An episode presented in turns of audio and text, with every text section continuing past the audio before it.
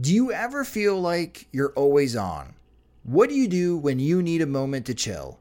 How do you like to hit the reset button to get ready for what's next? These days, everything is go, go, go. It's nothing but nonstop hustle all the time with working from home and trying to stay in touch with friends and family, a million pressing social issues, and an expectation to always be on 24 7. Sometimes you just need a moment to turn off and hit reset. That's when you reach for Coors Light. It's made to chill. My moment to chill is watching baseball, especially when the White Sox are on. I like to have a Coors Light beside me. It's a great beer to have watching the games as it's cool and refreshing as the Colorado Rockies and even the mountains on my cans turn blue, telling me that it's time to hit reset. Sit back, relax, and hunker down for an evening of White Sox baseball. So when it's time for you to unwind, reach for the beer that's made to chill. Get Coors Light in the new look delivered straight to your door with Drizzly or Instacart must be 21 years or older to enjoy. Coors Brewing Company, Golden, Colorado. And as always, celebrate responsibly.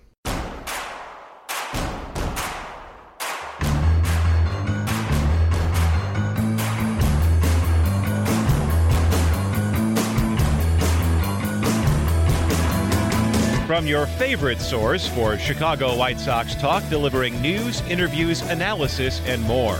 This is the Sox Machine Podcast with your hosts, Jim Margalus and Josh Nelson. Thanks, Rob, and welcome to the Sox Machine Podcast, presented by SeatGeek. I'm your host, Josh Nelson, and it's the week of March 11th, 2019. On this week's episode, we catch up on the latest from spring training, a storyline that was going to loom over camp was Eloy Jimenez, and if he could make Rick Hahn sweat, by forcing the issue with his performance. Well, he's not forcing the issue, and is that a concern?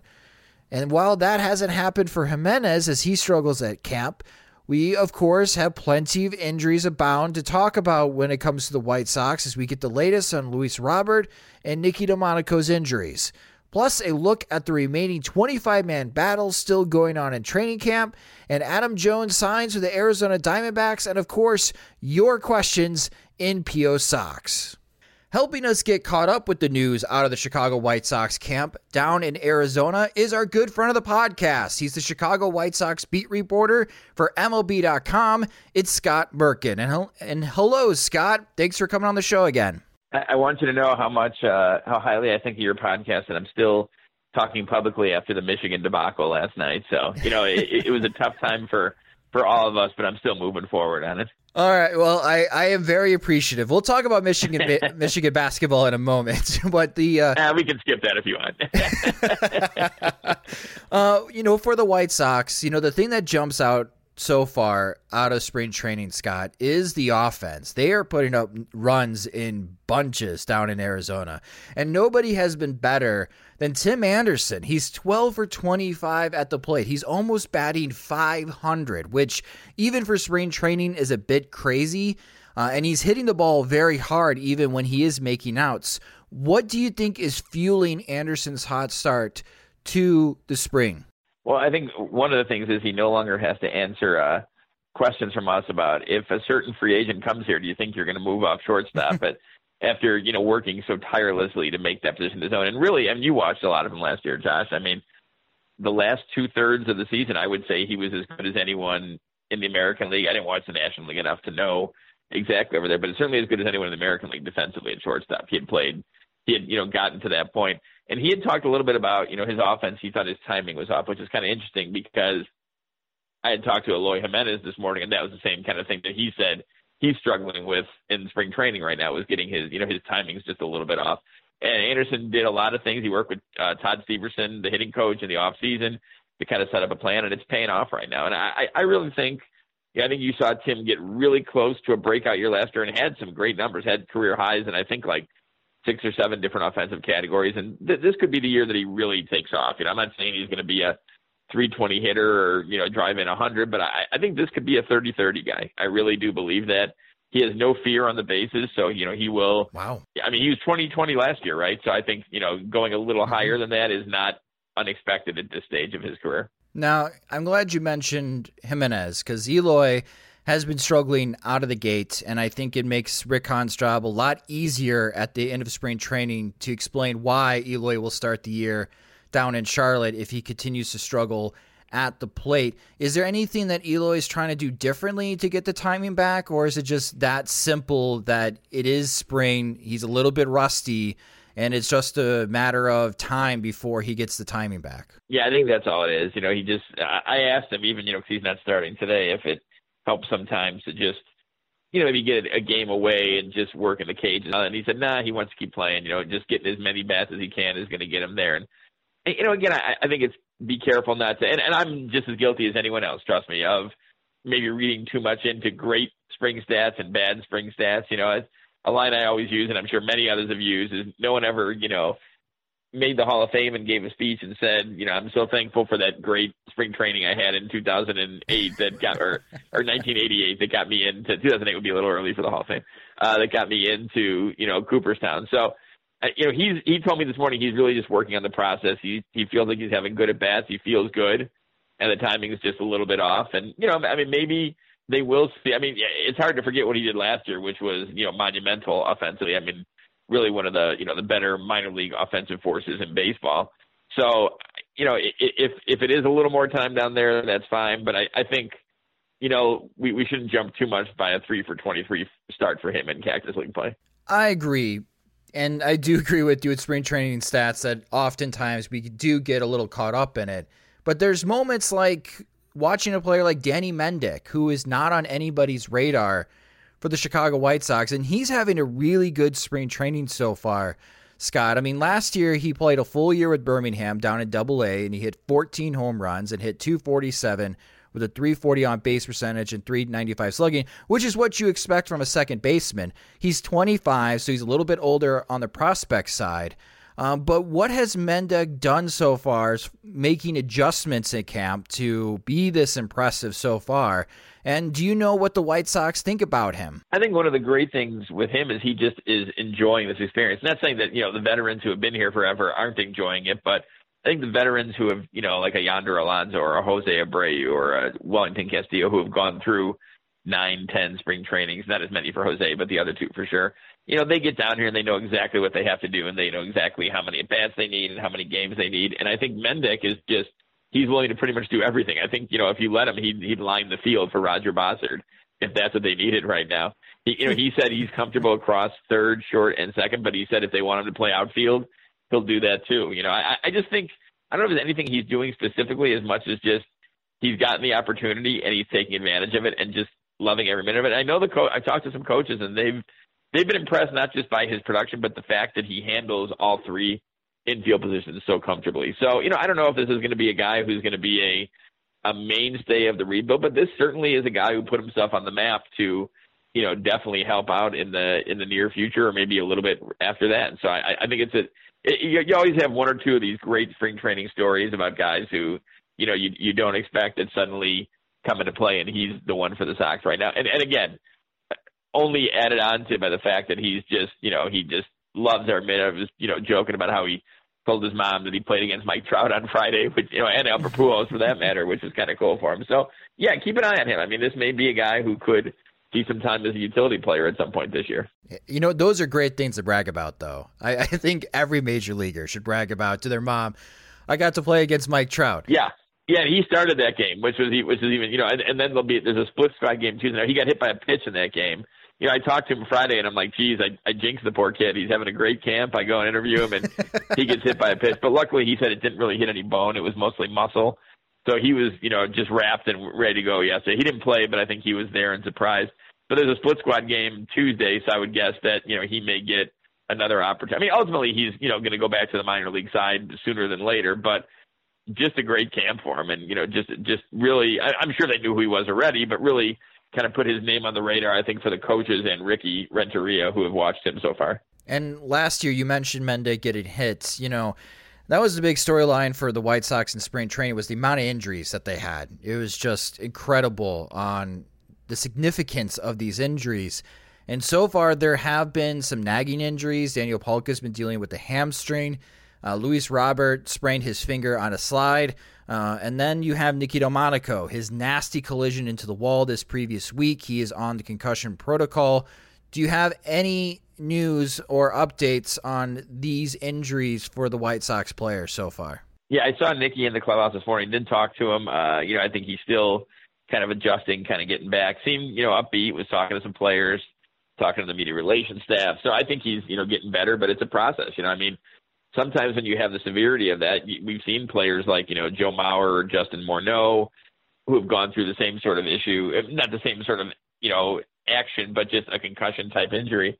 And it, it, it, it takes you a while to get back, and sometimes it lingers with you longer. So I'm sure they're going to be very, very careful with uh, with Nicky. But he looked, you know, like I said, he looked upbeat, talking talking to his teammates and all that. So that's a, that's a good sign because you know he was very woozy and and and nauseous, as Ricky pointed out when he uh, when he left the field on Thursday, I guess it would be now. Thursday. All these days run together out here in Arizona. You you never know what day it is. You got to really kind of check your phone and check your calendar. And now, and they don't update their, they don't spring forward in the time, so you never know what the heck is going on or how many hours are different from where you're at. So, um, you know, Robert, uh, we haven't talked to Ricky yet today as, as the time we're taping this, but you know, he was cleared to play. He jammed his thumb sliding. He's again seemed in good spirits in the clubhouse.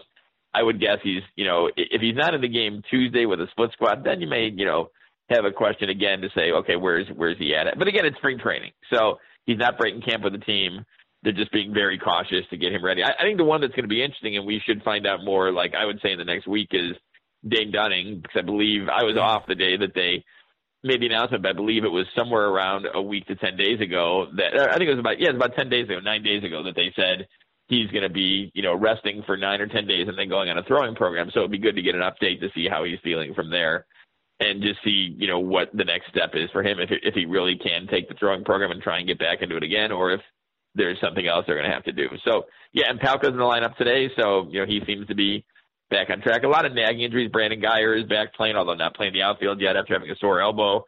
So some things to work through in spring training, but nothing except Nicky's you know collision. Nothing really tremendously serious. It looks like aside from maybe you know what's going to happen with Dane Dunning. Well, knock on wood, that's the last time we have to talk about uh, White Sox injuries out of spring training. Doubtful. It always happens, as you mentioned, Scott. It is spring training. I mean, Vlad Guerrero today, right? Oblique yeah. strain, and he's missing three three weeks, is it? And those oblique strains are tough, man. I remember talking to Adam Dunn, who played through an oblique strain that last month of was it the 2012 season where they were in first for like 117 days, yep. I believe, right? Robin's first year and you know played through it because they needed him. He had no choice really. Maybe he was one of their better players, and he said like he didn't feel well till like a month at, into the off season. You know that those are those are tricky injuries, so you know you, you got to be careful of those. But yeah, it happens. It, it's it happens far too often. You know, not far too often, but it happens a lot in spring training. Now on the pitching side, you wrote about this for MLB.com on why the White Sox could have the best bullpen in the American League Central this year. And they have strong veterans like Alex Colome and Kelvin Herrera and Nate Jones. But some of the young guys in the White Sox farm system are pitching really well at camp, and some are not. So, who do you think is pitching well enough to possibly break camp with the White Sox in their bullpen to start the 2019 season? Well, I think it's interesting because you know you have it's it's a lot of numbers games when you're getting down to like the seventh or eighth reliever, depending on how many they keep, or the last position player on the roster. I mean, you want to have guys who can help you, obviously, but you know their 40 man is at 40 right now. They'll gain a spot, you know, when Michael Kopech goes on the 60 day DL, and they'll lose that spot. They'll become, you know, they're going to add Ervin Santana, obviously, onto it at some point. So you know, it's interesting to see like guys who like Evan Marshall's had a good camp, but I'm not sure if he has a legitimate shot to break camp, you know, out of out of the gate here. You know, he may be a guy who gets used at some point during the year. I mean, I think Ryan Burr has been great. Ryan Burr has, you know, been pretty solid from when when they've used him, and he's had a real good spring. I think Carson Fulmer, even though the numbers aren't perfect, have has been throwing the ball real well down here. I think he's a guy who could probably, you know, sneak on as not sneak on, it's a bad choice of words, be put on as, you know, the seventh or eighth reliever on the team. But I think there's a lot of guys who are pretty well set. I think you have um, you know, uh Jones, Colome, Herrera, Fry, probably Banuelos if if uh, Santana is ready to break camp as the fifth starter. Then you have another lefty, which I would guess is Caleb Frare. So that's six guys right there, right? So now you're looking at You know, is Ian Hamilton going to be ready? I, you know, he threw the other day, so he'd be a good bet if he's ready. So then it comes down to the eighth spot, and that you know Dylan Covey has been great if he's not the fifth starter. Carson's look good. A guy like Ryan Burr, so a lot of options to to go to there. Yeah, Ryan Burr has been very impressive in spring training so far. I'm still a bit suspect of the White Sox starting pitching. It was a good sign to see Carlos Rodon and Reynaldo Lopez look really good right. in their most recent outings. Uh, but you mentioned Manny, Manny Banuelos as a possibility in the bullpen. He looked really good in his last start. Should we assume that if Ervin Santana is healthy and prepared to start the year with the White Sox that he's going to be the fifth starter, or does Banuelos have a legit chance of beating Santana out for that spot? Yeah, I should add one more guy to the bullpen, and that's Juan Minaya. And Juan's had a real, you know, rough go of it down here in spring training. But then again, if yes. you flip if you flip the script, last 47 games he pitched for the Sox after he got called back up for good last year, 2.70 ERA. So yeah, so they know what he's about, and he's also out of options. So I think it comes down to you know, when they make that fi- that final decision, assuming they keep eight relievers, which they have in the past, the past couple of years, you know, are they worried about risking losing him, or they feel like they, you know, he's going to turn it around once the season starts? Because again, these spring training numbers are immaterial. You just got to see how he's throwing the ball. I, I personally think they did not sign Ervin Santana to to be anything but the fifth starter, assuming he's healthy. You know, he still has not pitched in a Cactus League game, so I would assume he's got to get a couple of those. And you know, there could be a chance that he starts off on the DL and you know comes in and pitches you know two weeks into the season or something like that. But you know they have made a point of talking a couple times about how their scout Bill Young, uh, better known as Yogi, really liked Manny Banuelos with the Dodgers last year system, Dodgers system last year, and stressed to Rick that they need to go get him before he became a six-year free agent. So they traded, I think, Justin Yurchak for him, picked up Banuelos, put him on the 40 man, and I don't think you make all that effort. And then he has looked good too to not have him at somewhere on the staff. So I really believe if he's not the fifth starter opening the season, that he's going to be in the bullpen as one of the lefties somewhere. Now we did get a Patreon question from one of our listeners, from Roy Hoffman, and Roy wanted to ask you, Scott, if the White Sox do carry 13 pitchers and two catchers, six infielders, and four outfielders. Who do you think are the likely outfielders to start with the White Sox on opening day? Well, let's assume that it's Danny Duffy who's you know who's pitching on opening day for the Royals. I guess it could be Keller, right? Is that the rookie last year who had the the great season for them? But I, I would think it's Duffy. So yep. you you probably have Leury Garcia out there because Ricky does like the has has been prone to the matchups in the past. I would think Jon Jay's out there and Adam Engel. So and you also will have you know on the bench then that would leave you with either Castillo or McCann, whoever's not starting that game, and then um, who am I missing? Uh, Palka and then I, I think Jose Rondon because they really did like what they saw from last year, and he is also like Minaya is out of options. So I think he at least to start the year is going to be the guy who breaks camp with the team. So you have those three options. You know, we we we keep hearing we haven't seen him yet, but we hear that Jose, who played left field in winter ball, is going to get a chance to play the outfield, which would make him even more versatile and valuable. So we'll see if that comes up during spring training. Hmm, that would be very interesting. Uh, I know you didn't want to talk about them, but next week is the start of March Madness, Scott. And if I look at my bracket, how deep should I pencil in your Michigan Wolverines? Well, you know, I always want to talk about it. I, I love the the beloved alma mater, and uh, you know, Michigan State was just a better team. It, the problem with Michigan is Matthews has been hurt, and they just don't have mm-hmm. depth. They they had a good freshman class, but none of these guys this year. You know, hopefully next year they will have really developed into major minutes or even like minor minutes sort of guys. So they had one guy off the bench, and that was Isaiah Livers, and he's been starting with Matthews out. So I, I think they have a shot. You know, they got to shoot the three well. That's one of their key things. They got to get Teske involved in the game because he's their only big guy they really have.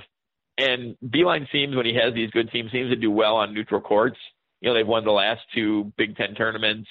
They went to the finals last year. They've had a really good three-year run in the NCAA tournament. So, you know, I, I think – they should be because they're going to be, I think, no lower. Even if they, let's say they lose the first game of the Big Ten tournament, I still think the lowest they drop is a three seed overall in the tournament.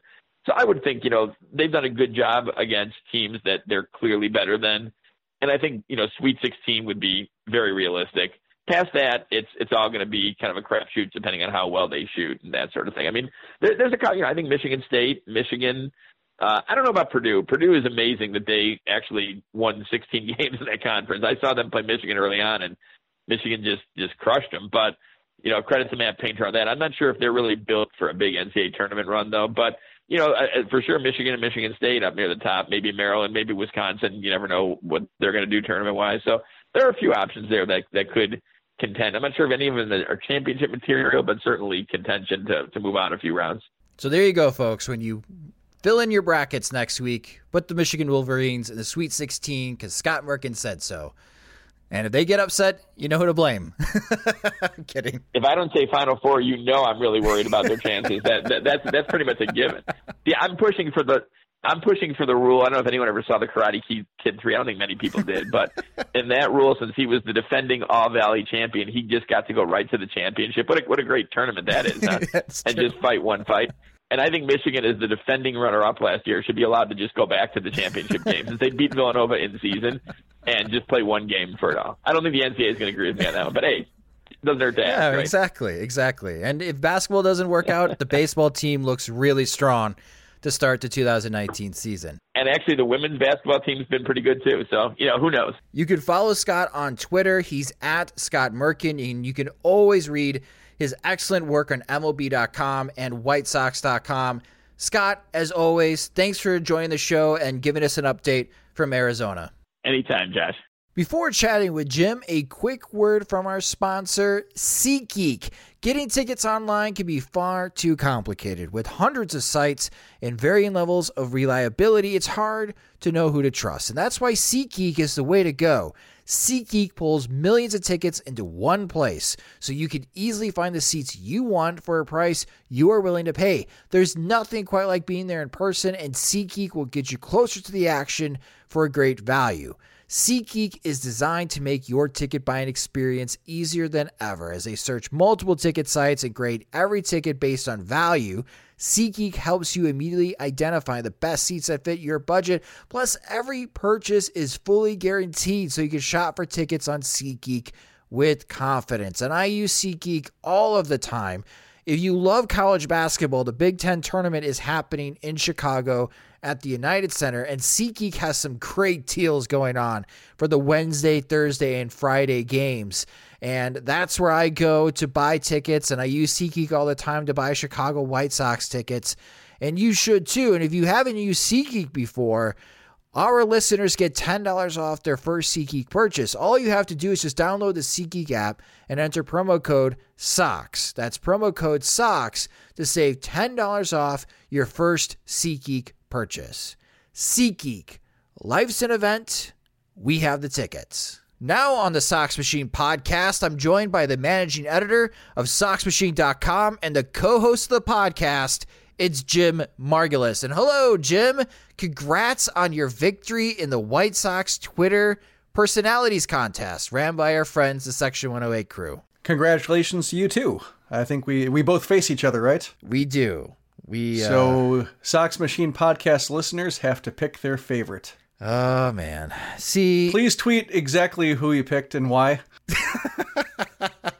Oh god. I don't really want to know why. but only only to Josh. Uh, I'm voting for you, Jim. So I'm voting for you. Uh, so you could go up against White Sox Dave Yeah. in the Sweet 16. I think you have a better shot against uh, him than I do, based Uh, on his Twitter presence. Yeah, I, I, am not sure about that. Uh, I'd rather have you. I'd rather that you have that honor, Jim. All right, we'll see how this goes. Oh, but anyways, yeah, if you guys have been missing it out, uh, the Section 108 crew has been running a White Sox Twitter personalities March Madness style bracket. Again, you can follow them at from the 108 as they are running the polls every single day, I think, for the upcoming week. So you guys can vote. And yeah, you can just you can pick your favorite between Jim and I. So uh, vote for Jim. Anyways, uh, Boo. uh, we just had Scott Merkin on the show, Jim, and he shared that Nicky Delmonico seems to be alert and upbeat in the clubhouse after his really nasty injury. And this is kind of where I want to start the conversation because concussions are very serious injuries. As someone who's had five of them, I can share some pretty painful experiences with concussions. I'm a bit concerned, Jim, because maybe this is something that Delmonico could shake off in a week and he's back, or maybe it's something he can never shake off. We have seen examples in Major League Baseball You know, Joe Mauer is one who struggled and he had to switch positions because of concussions. It was doubtful for Delmonico to make the 25 man roster out of camp, anyways. But what do you think is the lasting impact for Delmonico to suffer this type of injury at this stage in spring training? Well, I think you know you mentioned uh, uh, Mauer and such, and I think when it comes to concussions, it's yeah, at least my understanding of it. I'm I'm yeah, I'm not an expert in the field, but based on reading and such in the NFL controversy, uh, it seems like you know history has a lot to do with it. You know how quickly you can recover and how um, yeah, I guess how damaging one can be, and and so if Delmonico's had a few, you know that that's more concerning than if this is his first or second. So uh, without knowing that, it's hard to say exactly. I guess the the ramifications of it, but uh, yeah, it was a bad collision. It didn't look bad in real time.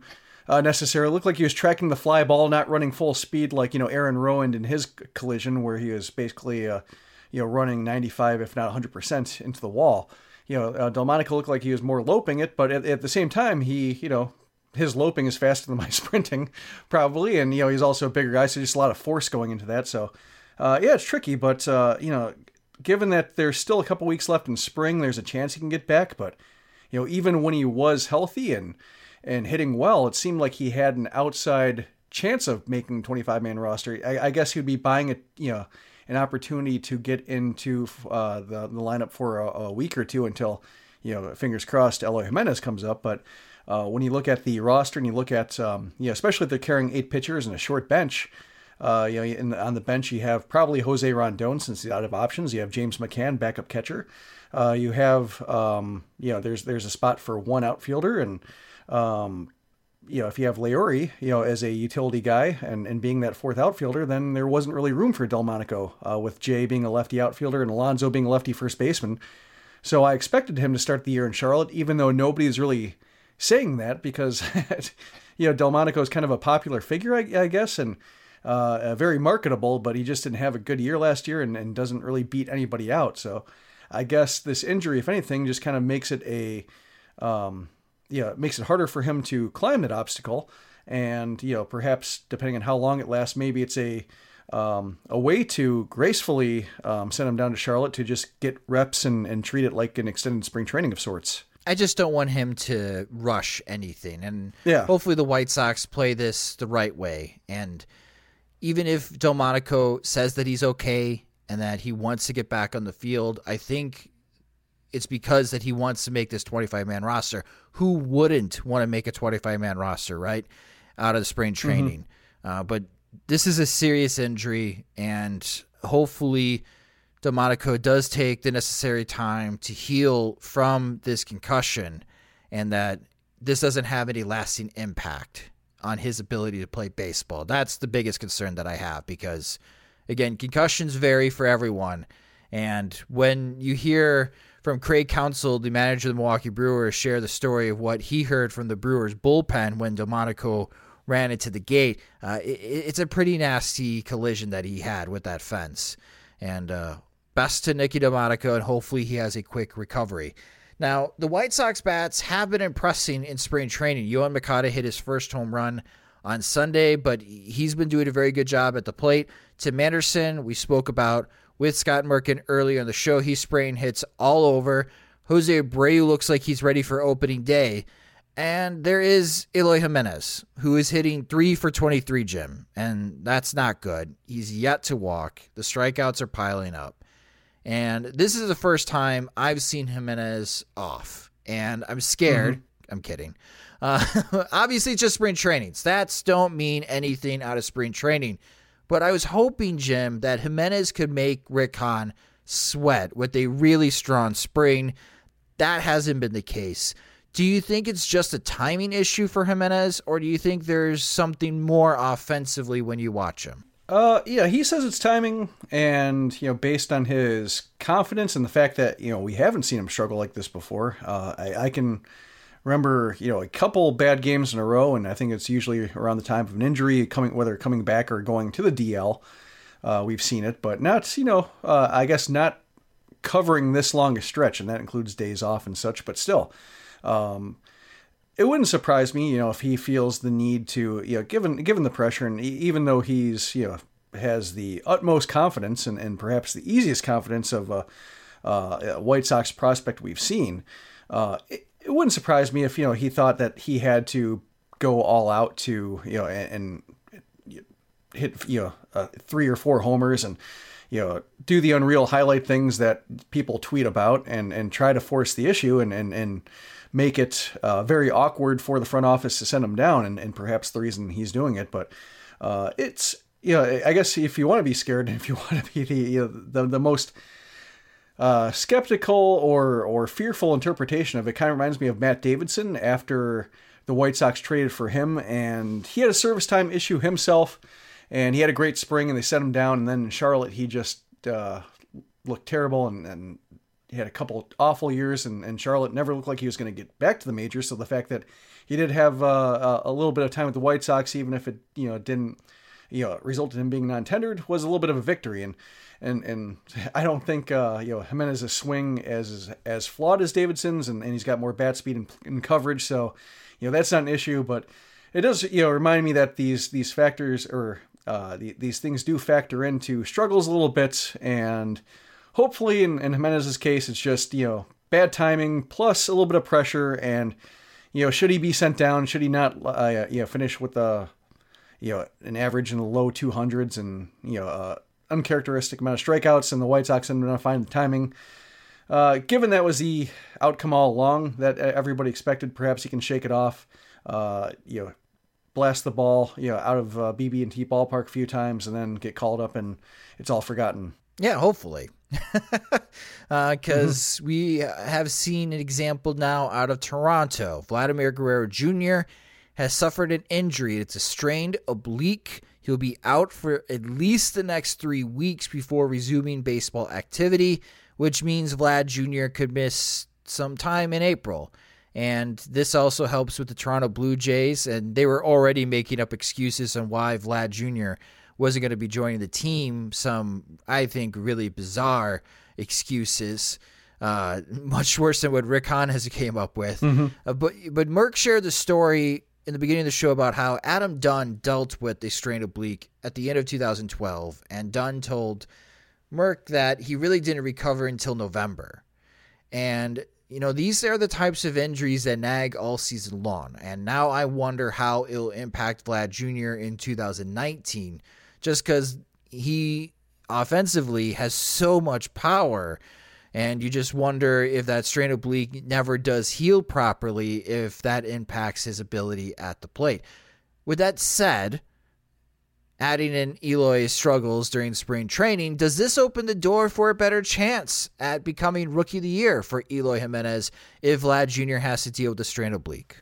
I suppose it does, although Jimenez has his own history of uh, little nagging injuries that uh, you know take him out of the lineup for 20 or 30 games a year. So uh, it seems like you know I, I guess uh, you uh, knock on wood and you and you don't uh, spend too much time trying to do leapfrogging with injuries just because he's he's had some bad luck and he's also had a, a little bit of fragility that he'll need to work on to um, I, I, guess make it less of a concern. But yeah, I, I think with uh, with with Guerrero, um, yeah, that's a case where if you have an oblique injury and you know they they're really um, concerned about it, really conservative or pretend to be concerned about it, take a really conservative track, you know, you could be looking at, you know, Super 2 if that comes up, you know, if you need some time to get back into, uh, uh you know, get some reps and you're talking about, you know, getting regular action mid-May and then maybe they just keep dragging their feet longer and longer and, and all of a sudden, you know, they, they try to limit them there too. So, uh, hopefully, you know, with Jimenez, it's more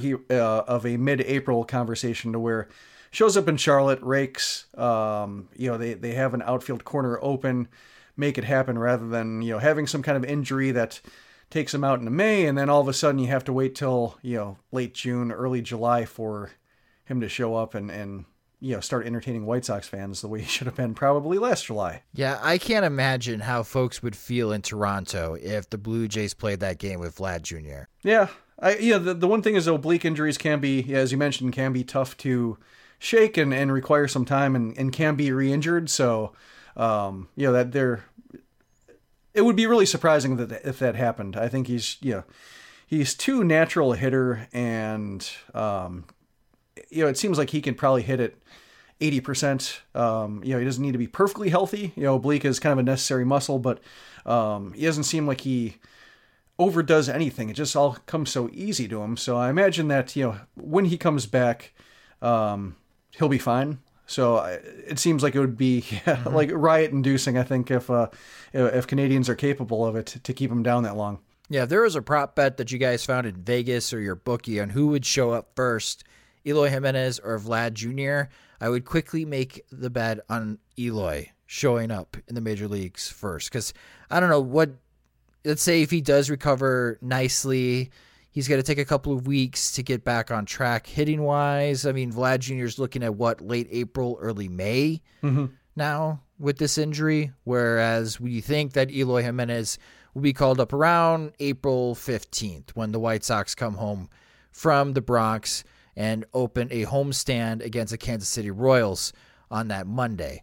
Uh, so be interesting. I, I, think I say Eloy Jimenez now will show up in the major leagues before Vlad Jr. Would you agree with that, or do you still think that maybe the White Sox hold out Jimenez for all of April? I don't think all of April. I think that seems excessive, assuming that uh, I, I, think it would take an injury. I'll put it that way, uh, some kind of calf okay. strain or some kind of you know minor tweak that uh, you know basically requires him to take a, an extra two weeks to get back on track to re- where May comes into uh, the equation. Knock on wood.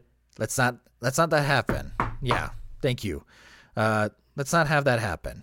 All right, now we just have two weeks left in spring training. I wouldn't say the 25 man roster is completely ironed out yet. Yes, we have a good idea on who would make the 25 man roster because of options, because of minor league option contracts signed to major league starters like Ervin Santana, for example. But even manager Rick Renteria, he's avoiding naming his opening day starter, Jim. And there are still some position player battles out there. Mm-hmm. Uh, which ones are you paying close attention to that could decide on who makes a 25 man roster to start 2019? I think when it comes to the 25 uh, man roster, it seems mostly set as long as Daniel Palka, you know, returns fully healthy and operational. I think he's still uh, uh, you know, shaking off some rust and getting back into the groove of spring training. So, um, you know, given that he has a relatively short track record, you know, he's in a position where he, nothing's a, quite a given for him yet. So I, I, think if, you know, he were to miss some more games or uh, not quite find a groove, you know, perhaps it opens up that roster spot um, for somebody else, uh, especially like, you know, if they want to keep Jose Rondon, um, you know, and, and want to make room for him where you know, in, an, in a normal situation where Rondon his options, Larry, Leury Garcia handles, you know, his infield duties. That seems, uh, you know, I, I, guess where the roster gets tighter. But uh, if is healthy, I think the positions are pretty much set. Uh, as we talked about with Delmonico, I think the bullpen might be a little bit more open just because uh, none of the lefties have really asserted themselves yet. Uh, I imagine Jace Fry will be one of them because he's the White Sox best reliever last year. But um, you know he's looked really shaky, and Bummer and Frare really haven't done much. And uh, Medeiros was optioned uh, down already. Um, so you know that's a little bit shaky right now. I, I think the righties are mostly set. Although Ryan Burr, I, am kind of curious uh, what this great spring for him means, just because uh, uh, he was you know he was impressive in Charlotte. I think he had problems throwing the slider uh, with the Major League Baseball, but based on the way he's throwing right now, uh, the, the, slider seems to be doing more for him, swings and misses. So if he carries that along, you know, maybe he's more interesting than he looked uh, at the end of last season. Yeah, I'm. I, I think right now, if opening day was going to be later this week, I'd say Ryan Burr has pitched well enough to earn at least be in the bullpen to start 2019. Yeah, just just because I, I'm with you. I like Juan Minaya. Juan Minaya was one of the better White Sox relievers, especially in the second half of 2018. But I'm a bit concerned because he's just not throwing the ball really well uh, during spring training camp. And you mentioned all the lefties that are really struggling here. And then you have Ryan Burr, who's just been lights out for for the White Sox when he's gotten the opportunity. But eh, you know, again, we don't want to overblow bad spring training stats. We don't want to overblow good spring training stats as well. But from what I have seen from Ryan Burr, uh, I think that he should be considered to start the bullpen, or at least start the year out of the White Sox bullpen in 2019. Whether that happens or not, uh, I'm not quite sure because I haven't. I mean, is Ryan Burr on the 40 man roster? Yes. Okay. So yeah. yeah. And uh, yeah, I think there will be a lot of flux. You know, even if somebody makes the opening day roster, you know, could be. We saw it with Juan Minaya. You know, last year he had a really rough start, uh, sent down, you know, brought back up. You know, it's it's. Uh, I, I think the April will be. Uh, uh, you know, there could be a case where they turn over maybe two or three spots in the bullpen just by seeing what springs were real, uh, which ones were iffy, and then you know seeing how guys are throwing the ball in Charlotte uh, seeing if anybody struggles in Chicago, and then make flipping the switch. So I imagine by the end of April, assuming there aren't you know injuries that force lesser players into the situation, that it will be um, you know a couple spots turned over by the end of the month. Well, that's what we could look forward to as far as watching the last two weeks of spring training for the Chicago White Sox, but. In other baseball news, Adam Jones, the former Baltimore Oriole outfielder, just signed a one year, $3 million deal with the Arizona Diamondbacks. Uh, he does have a chance of earning an additional $2 million more in incentives, so it could be a one year, $5 million deal. And, and the joke for a while, Jim, about Adam Jones was that the White Sox signing Adam Jones would be a typical White Sox signing. Uh, but they opted to not go in that route. Instead, for additional outfielder help, uh, they offered Brandon Guyer a minor league deal. We haven't seen much of Brandon Guyer in spring training as he's dealing with a nagging elbow injury. Uh, now knowing what Adam Jones signed for, would the White Sox been better off going that route uh, instead of signing Guyer? Well, I think Guyer's on a minor league contract, so uh, I imagine Jones had a lot of minor league contract offers um, yeah, getting the major league deal with guaranteed money with a guaranteed roster spot was the bigger issue. I think in that case, Jon Jay would be the guy that uh, you know they went for, and I and I think you know Jay. Uh, okay. He's controversial now because Manny Machado's not here, uh, but I think he was the more sensible acquisition of the two Machado adjacent players that the White Sox acquired. Jay, you know, he provides left-handed on base percentage. He plays a good corner outfield defense, which none of the incumbent corner outfielders do. So, you know, he, he, fills a need and makes the pitching staff's job a little bit easier. You know, Alonso, I, I think, was more uh, uh, cordoning off DH uh, at bats for one guy when you have a, a, wide open roster and a lot of different directions he can go in the offseason. I think that was more unfortunate, but. Uh, I, I, think Jay being left-handed and, and Jones being a righty that doesn't have massive pl- platoon splits, and not really being a center fielder anymore. I, I think that was his main obstacle with getting a roster spot. I think it's you know I, I, do think it's a little bit troubling just you know how long he had to go to be assigned and how little he got uh, based on his track record. And I, I like him personally. Uh, I'm a fan of the person, so I wouldn't have minded, and, and I would have you know more or less shrugged off the uh, Kenny Williams move criticism just because uh, he would make the White Sox a little bit more competent and professional, but. Um, I think Jay for that roster spot fills the needs a bit better, and uh, I'm, I'm glad to see that Jones signed somewhere. Yeah, you know, I didn't even think about comparing Adam Jones to Jon Jay, but I I don't know how I feel.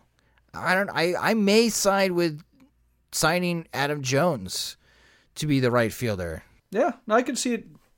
I could see it either way. Um, you know, also I guess it we'll see how much uh, center field Jones plays. Uh, I, I, would say Jay might be a bit yes. better in center, but neither should be stretched that much. So, um, you know, there's that. But yeah, I could see Jones having a decent season. Uh, he's not really an OBP guy. I think that's the thing you worry about for a guy in his 30s that relies on on you know more or less power and bat speed. That you know things slow down a bit for him, and all of a sudden his OBP is below 300. Um, you know that might be some of the concern that teams are dealing with. So Jay has a chance of aging a bit better in that regard. Um, but I would say they're more or less equal, and they, uh, you know, for the White Sox needs, and they more or less signed equal contracts. Yeah, maybe something we can compare during the 2019 season, along with the Just, uh, yeah. James McCann and Martin Maldonado. Yeah. I think we have a good idea on how that one's going to end up, Jim. Uh, even though James McCann, he's hitting yeah. in spring training, I think it would be nice. I think if McCann throws out a few runners in the first month, especially against the Royals, like a team built for speed, that would be a little bit reassuring. I'd like to see that. Well, if he's catching Lucas Giolito, good luck. And that's part of the reason why he's there. So I am curious to see how that works out. Yeah. Well, again, we do we have 2 weeks left in spring training.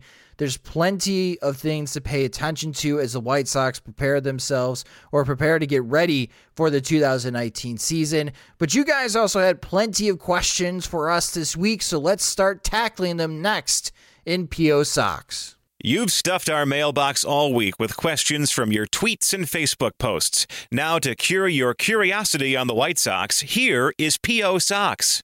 Thanks, Rob. And yes, this is our favorite part of the show where you, the fans and listeners, get to ask the questions. It's P.O. Sox, where you submitted your questions to us via Twitter, tweeting them to us at Sox Machine, posting them on our Facebook page at facebook.com slash Sox Machine, and helping support the show and the site by becoming a friend at patreon.com slash Sox Machine. And Jim, we got some good questions this week. The first question we got the first question we received on Twitter is from Weird Bragg. And Weird Bragg is asking Is it unreasonable to expect the White Sox to look at anybody else left in the free agency market?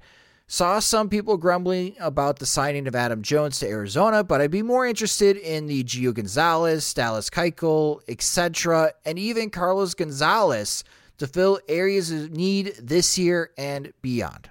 I'm thinking it's. I would say it's not unreasonable to want the White Sox to explore it, but I think it might be on the unreasonable side to expect. I think they're more or less going with what they have, especially if Ervin Santana is healthy. I think he's somebody who you know, based on his track record, if you can more or less write off what he did last year because of the finger injury, and he has a little bit of decline um, left in him from his 2017 was really good. So I think if he can somehow resume a decline from there and be like an average pitcher, slightly below average, but offers innings, I think that serves a purpose. So, uh, you know, should they feel good about Santana?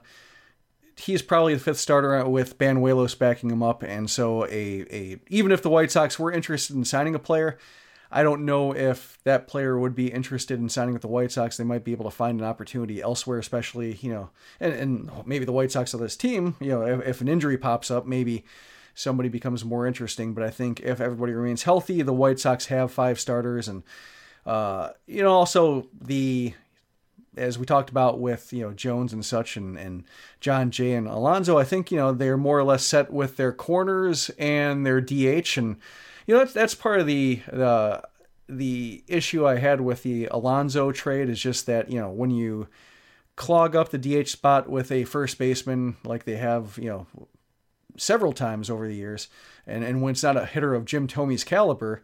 Uh, it just more or less limits the ways you can go in the in the position uh, uh, the guys, you know, I guess uh, you don't have to worry about positions when acquiring hitters. You can kind of just go for the best hitter and mix and match in the field and DH spot uh, in, in that situation. And the White Sox seem to uh, just not care for the flexibility. And, you know, maybe it was in this case that they really wanted uh, Alonso for the emotional pull, uh, knowing that uh, they weren't going to go top dollar and it didn't work out. But that's just, you know, really unfortunate just because like somebody like Carlos Gonzalez, you know, if he's not really that great of an outfielder, he fits in a corner at best, and he's more of a DH, and you don't have DH at bats, and uh, corner at bats are also limited. If Eloy comes up, it just there's not much room there. So uh, I, I, don't think they're a great landing spot for uh, free agents that have accomplished things, and uh, you know they're in this weird in between spot where they have signed major leaguers to major league contracts or acquired guys in major league contracts, but they could have done better. I'm just still amazed that Dallas Keuchel and Craig Kimbrel are free agents. Yeah. Yep. It's it's uh, you know a lot was written about Adam Jones not having a job, but I think those are exhibits right now with you know Harper and Machado finding teams. Those are exhibits uh, uh, A and B that free agency is broken. Yeah, I just I know Dallas Keuchel is not the ace that he was a few years ago for Houston, but this is a guy that can throw an effective 180 innings plus for a team that wants to be contending. And Craig Craig Kimbrel, I just I that I don't understand. I maybe his asking price is ridiculous and nobody wants to meet it. But even on a one year show me type of deal, like I think he's worth the one year sixteen million to eighteen million dollars. Go close out games for us. uh, for any team that's looking to contend this year. I, am just, I, am really shocked that they're still free agents, and I'll even be more shocked next week, Jim, if we're still talking about them being free agents, and I wonder if we'll see them even pitch at all in 2019. That that would yeah. be wild. Yeah, it's it's tr- it's troubling for these guys too, just because you get to a point where you know if you if they wait for a long time to sign and then they show up and they don't quite find it like alex cobb signed really late had a bad year for baltimore. Greg holland signed really late um, really hasn't looked anything like he did in kansas city. Um, and, and it seems like you know with guys who start spring training really late just have a hard time finding it. There's not a great track record for these late signings. So at some point it's like yeah yeah the longer Keuchel waits or, or Kimbrel waits, it's almost like they fall into a trap where where uh, all of a sudden teams can point and say, look, that's why we didn't sign him, even though just this a regular spring might be the bigger reason why they've been so off their games. So let's continue this conversation with our next question out of the mailbag. And this comes from Pete Chapman. And Pete is asking Jim, do you feel like the White Sox have missed an opportunity to sign respectable above average players late in this offseason based on early weird signings or punting because they didn't get Machado, names like Adam Jones, Mike Moustakas, Marwin Gonzalez, and as we talked about a little bit before, Martin Maldonado uh, come to mind. Yeah, I, I think that's uh, you know kind of apropos to what we've been talking about since uh, uh, the start of the show, um, or at least since I joined in. Um, Merck offered nothing. Thanks, Merck. But uh, no, it's it's it's troubling just uh, that uh, like say the infield, you know, for uh, the entire 2018 season, we saw that Yolmer Sanchez was just a little bit overexposed. Like he's a fine utility infielder, he's a fine spot starter. Somebody goes down for an injury for a month, he can fill in. Won't miss that big of a step because of his, uh, um, you know, his defense is just so strong, and he's okay. You know, he's got an okay bat. He's got a good bench bat uh, passable short-term starter bet. But we saw as the season went on, had a you know just more or less faded and, and more or less faded into the fate of a, a utility infielder. So you're kind of all amped up for doing better at third base, and you know you spend the offseason, uh, you know wondering who is you know uh, hoping it's Machado, thinking about backup plans. You know Josh Donaldson signed early, so that was off the board. But just thinking about all the ways they could improve it, and then they just more or less you know shift the problem to second base. And yeah, I, I think that might be the most emblematic part of their offseason is just uh, um, you know having the same infielders shifted around and hoping for a better result. And you know it's possible that it might be uh, better just because I can imagine Moncada being uh, a a good third baseman. I would say maybe start him at average his first year, but with the potential of being a good third baseman, I could see Sanchez being a a, a good second baseman and adequate with the bat there for a year. But uh, you know, just limits the upside and limits the imagination and, and adding quality players to the mix. So uh, you know, Jay, as we talked about, serves a purpose. I think. Uh, you know, they might have bigger ideas for the um, yeah, maybe maybe I guess we'll see what Luis Basabe, you know, has when he comes back from the hamate injury. Although that's really a, you know, having a hand injury or wrist injury, anything like that, really makes it hard to evaluate a hitter, especially in the first half of the season. So, you know, that's a little tricky. But uh, maybe they had bigger plans for the outfield, but the infield I think might be the bigger issue of just like having a bunch of ways you can go. You know, whether it's Machado, whether it's you know Marwin Gonzalez, somebody who can fill a whole bunch of spots uh, competently and just having no interest um, and and having no interest, but also signing guys who are the kind of guys you sign when you, uh, yeah, when you're not really having much of an imagination or ambition. You know, that's it, it's disappointing, and I think you know the lack of buzz has been commensurate with that. But um, yeah, I, I, guess we'll find out.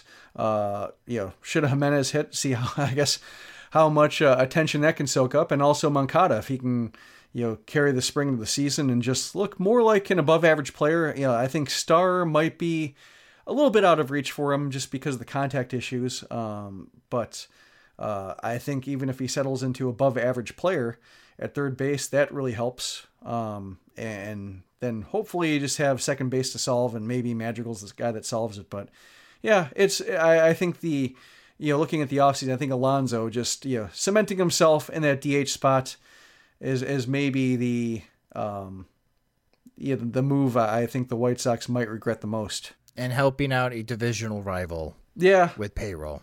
Yeah, uh, if anybody uh, didn't see the post on Sunday, I linked to a Ringer article where they talked about, you know, would the Indians beat a team composed of the best other AL Central players? Well, and they almost do it. I think that says the quality, overall quality of the Twins, White Sox, Royals, and Tigers. I want to know.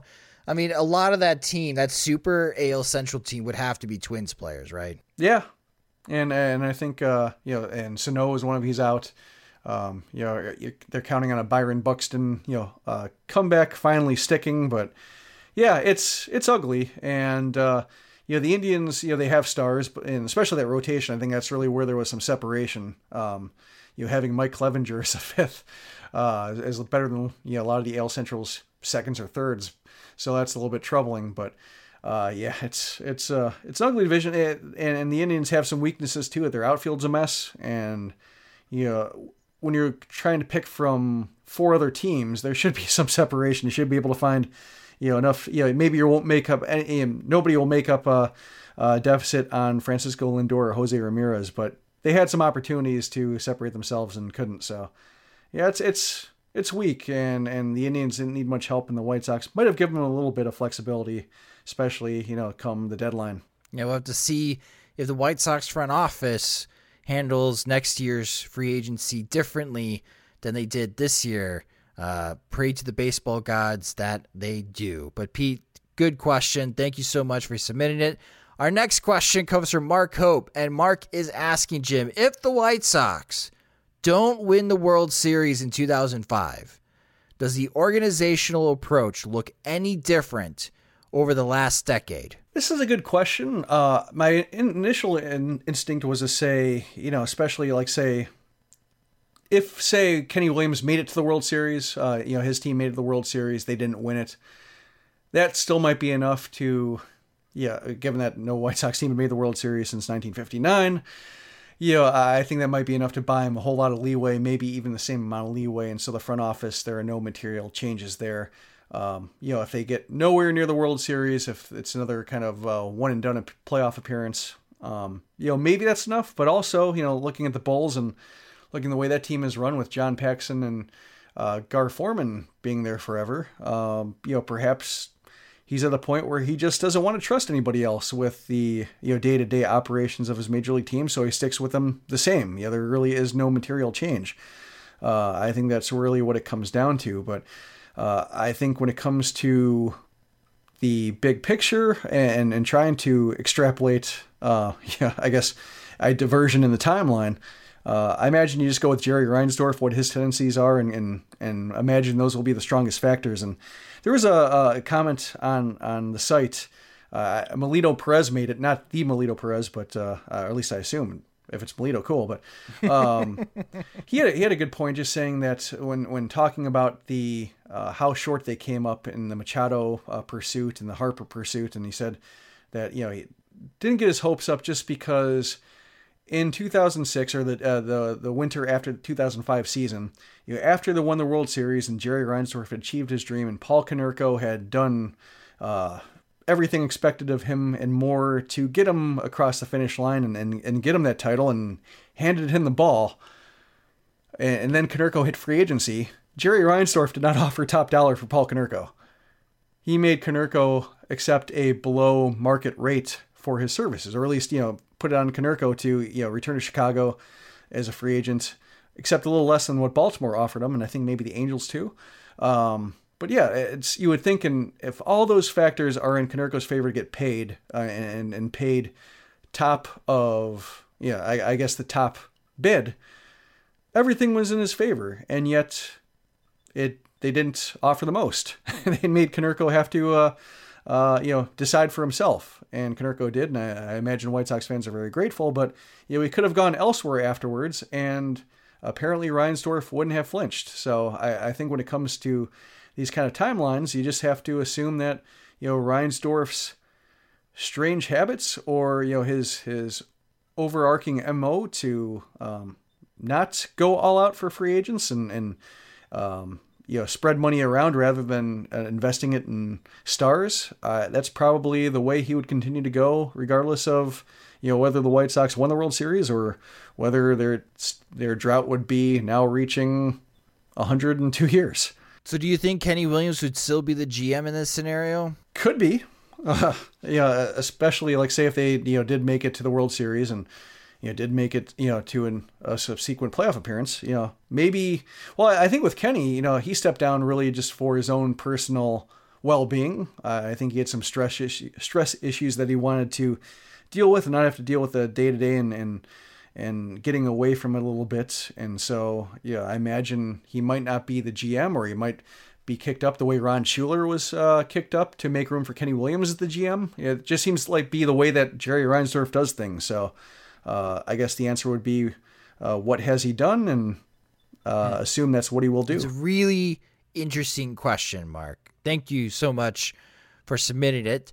And great questions from everybody this week in P.O. Sox. Thank you guys so much for submitting questions. If you have a question or topic that you would like us to tackle on a future episode of the Sox Machine podcast, again, follow us on Twitter. We're at Sox Machine. You can like our Facebook page at facebook.com slash Sox Machine. And you can also help support the show by signing up to become a friend of the website and the podcast at patreon.com slash sox machine. We have several tiers that you can sign up and join.